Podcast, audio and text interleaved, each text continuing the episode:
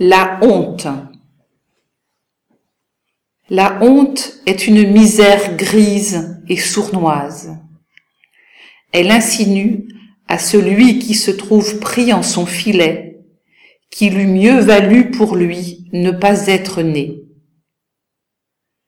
Celui qui se tient sous la domination de la honte éprouve un sentiment de salissure, quelque chose de collant qui le retient au sol, le nez dans la poussière.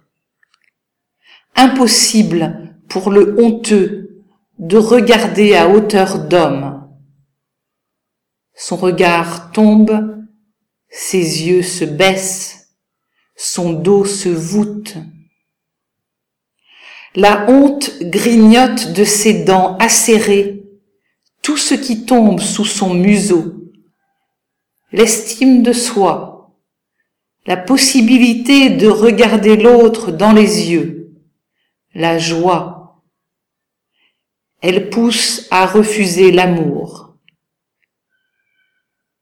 Celui qui vit sous la honte se trouve indigne de la bonté d'autrui, qu'il prend pour de la pitié, indigne de son amour, qu'il prend pour de la commisération.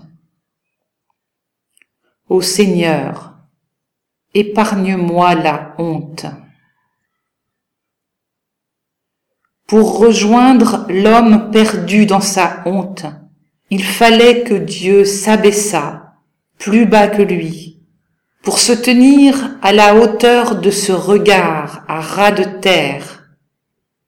Il fallait que Dieu lui-même subit la malédiction des coupables, la honte qui naît du regard méprisant que l'on porte sur eux. Ce qu'il fit,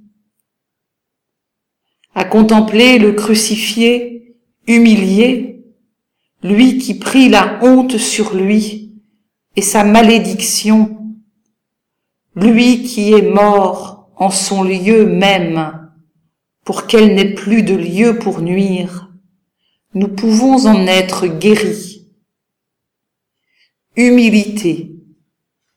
Croire que nous ne pouvons pas nous élever nous-mêmes au-dessus de l'humus, mais que Dieu s'est abaissé jusque-là pour nous saisir par les cheveux et nous en relever.